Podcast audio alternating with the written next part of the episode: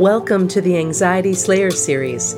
Our mission is to assist you with creating more peace and tranquility in your life through anxiety release exercises and supportive tools created to slay your anxiety.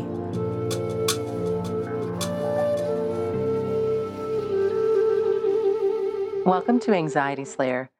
I'm Shann Vander Leek here with my friend and partner, Ananga Sivyer. We come together weekly on Skype to share Anxiety Slayer sessions with you and often answer listener questions from our inbox and Facebook page. Together, we're armed with a powerful collection of techniques to reduce anxiety. We like to mix up a potent blend of coaching, storytelling, Ayurveda, yoga, guided relaxations, and EFT tapping, along with our many years of personal experience. And today we're going to be discussing self compassion what it is, how we talk to ourselves, awareness of our thoughts, and being with how we're feeling versus running and hiding. Welcome, Ananga. Hi, Shann. It's wonderful to be with you again today to be talking about self compassion. Yeah, it's a really important part of recovery from anxiety, looking after yourself nicely when you're suffering from anxiety and panic attacks. And it's something that's very often uh, gets buried under those intense feelings of anxiety when we're running around trying to escape those horrible feelings, or even when we're trying to have a quiet moment. And we've spoken about this before like this surge of anxiety comes up in us and really makes us feel so uncomfortable, and we do anything to get away from it. But self compassion is so important for our self healing, self awareness, and to start to build a place of kindness, kindness towards ourselves, which is a very powerful antidote to anxiety. I find, and, and I know that you do as well, Ananga, that often what happens is rather than showing ourselves the compassion that we deserve and the love that we deserve when we're suffering, we're actually hard on ourselves. Yeah, we can easily be hard on ourselves. And if you think about it, if somebody else is harsh towards us when we feel anxious, it feels so awful and so painful. And it definitely increases our stress and anxiety. And sometimes the way we talk to ourselves if somebody else spoke to us like that, we'd really step back and give them a bit of distance. You know, we might not choose to pick up the phone or engage in conversation with them because we'd feel that they'd hurt our feelings and they were speaking really unpleasantly to us. But we're very good at doing it to ourselves. And the more stressed we are and the more anxious we are, the easier it is for us to talk to ourselves roughly. And anxiety doesn't respond well to rough handling at all. Mm, it sure doesn't. So let's talk about exactly what self compassion is? I think first of all, it's giving yourself some space. You know, if try and think about it in terms of how you deal with somebody else. If you're busy and you're doing something and a child or a close friend comes to you and they're genuinely upset, you might initially think, oh, I'm trying to do this. But the compassionate part of you would look at them and think, hang on, they're really suffering. I should offer support. That's the thing we tend not to do to ourselves. So it's interesting to just externalize it a bit. How would you speak to a friend if a friend came to you really upset, really struggling, and in need of support with something the same or similar to what you're going through? How would you help them? What would you say to them? How would you deal with them? How would you show them love and compassion? And look at that and then start seeing how can I apply that to myself? How can I be more patient with myself? How can I give myself more of a break? How can I be more understanding about what I'm going through and just try and start supporting myself, being kinder to myself? That's brilliant. And I think that that also plays into that question that you can ask how do how do I feel and what do I need?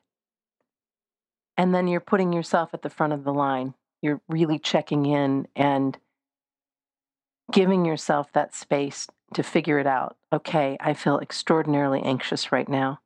What do I know that I need to make myself feel better? Whether it's uh, deep breathing exercises, whether it's just getting really clear in the present moment. I'm here right now with my feet on the ground, my butt in the chair, you know, the reality of my situation.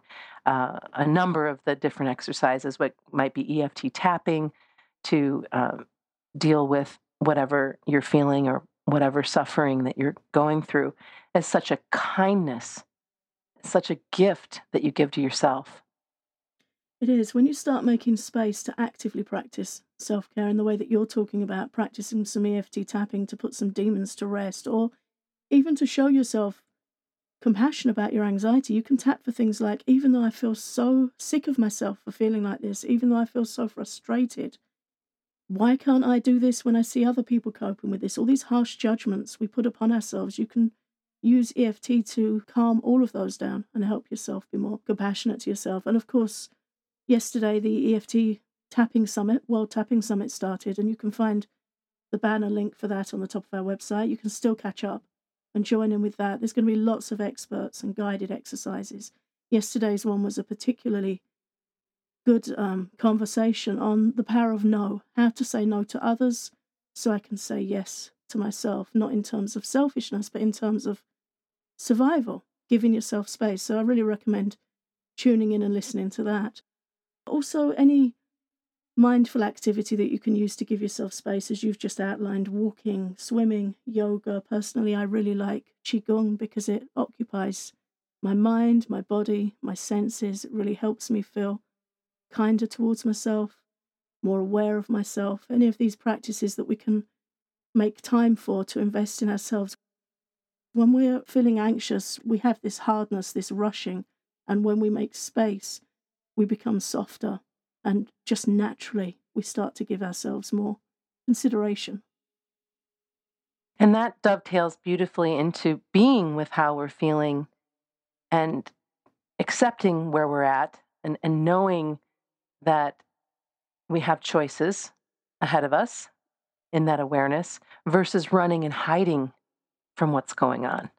This is so hard, and I don't think it's ever been harder than it is now because we have so many options for hiding. How often do we become aware of a sense of unease, a sense of anxiety, a nagging emotion, a concern about our health, a something that comes up in us, and we just go immediately, we'll go on Facebook or check our email or you know, move and do something else, put the TV on, something to divert. We don't want to feel these feelings. We're uncomfortable with them.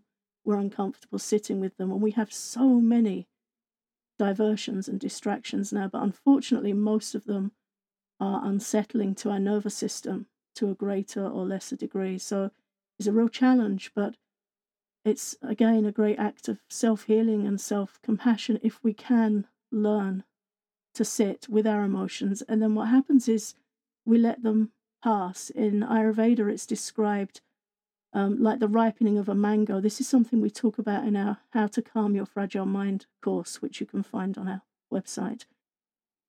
Dr. Lad, a great Ayurvedic teacher, talks about when we have emotions, we have to let them ripen. So he talks about ripening mangoes, and then when you squeeze the mango, the juice comes out, and that juice is likened to our emotions. So, very often, what happens is we have these uncomfortable emotions, but we don't let them ripen and flower and dissipate. He also uses the example of a flower that buds and blossoms and then just crisps and fades away. We don't let that happen very readily in the West. We're very uncomfortable with the idea of it. So, what happens is these things keep flowering, and usually they're like gigantic weeds of discomfort. And right. you know, they keep coming and they keep coming because we're not giving them space to do their thing and pass.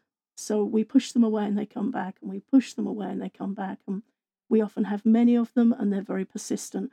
So every time we run away and divert and we bury with whatever it is television, movies, potato chips, alcohol, whatever our thing is that we're using to stuff those feelings back down, we're giving ourselves mental indigestion and they're going to come right back up at us. So, how to calm your fragile mind, or EFT tapping, mindfulness, practicing Qigong with full awareness, or yoga with full awareness, all of these things help us learn to be with ourselves and to be comfortable with our emotions and to be okay with the fact that things aren't always okay. And it's very liberating when we start to be able to experience that. It really is. I'm so glad that we came together to talk about self compassion today.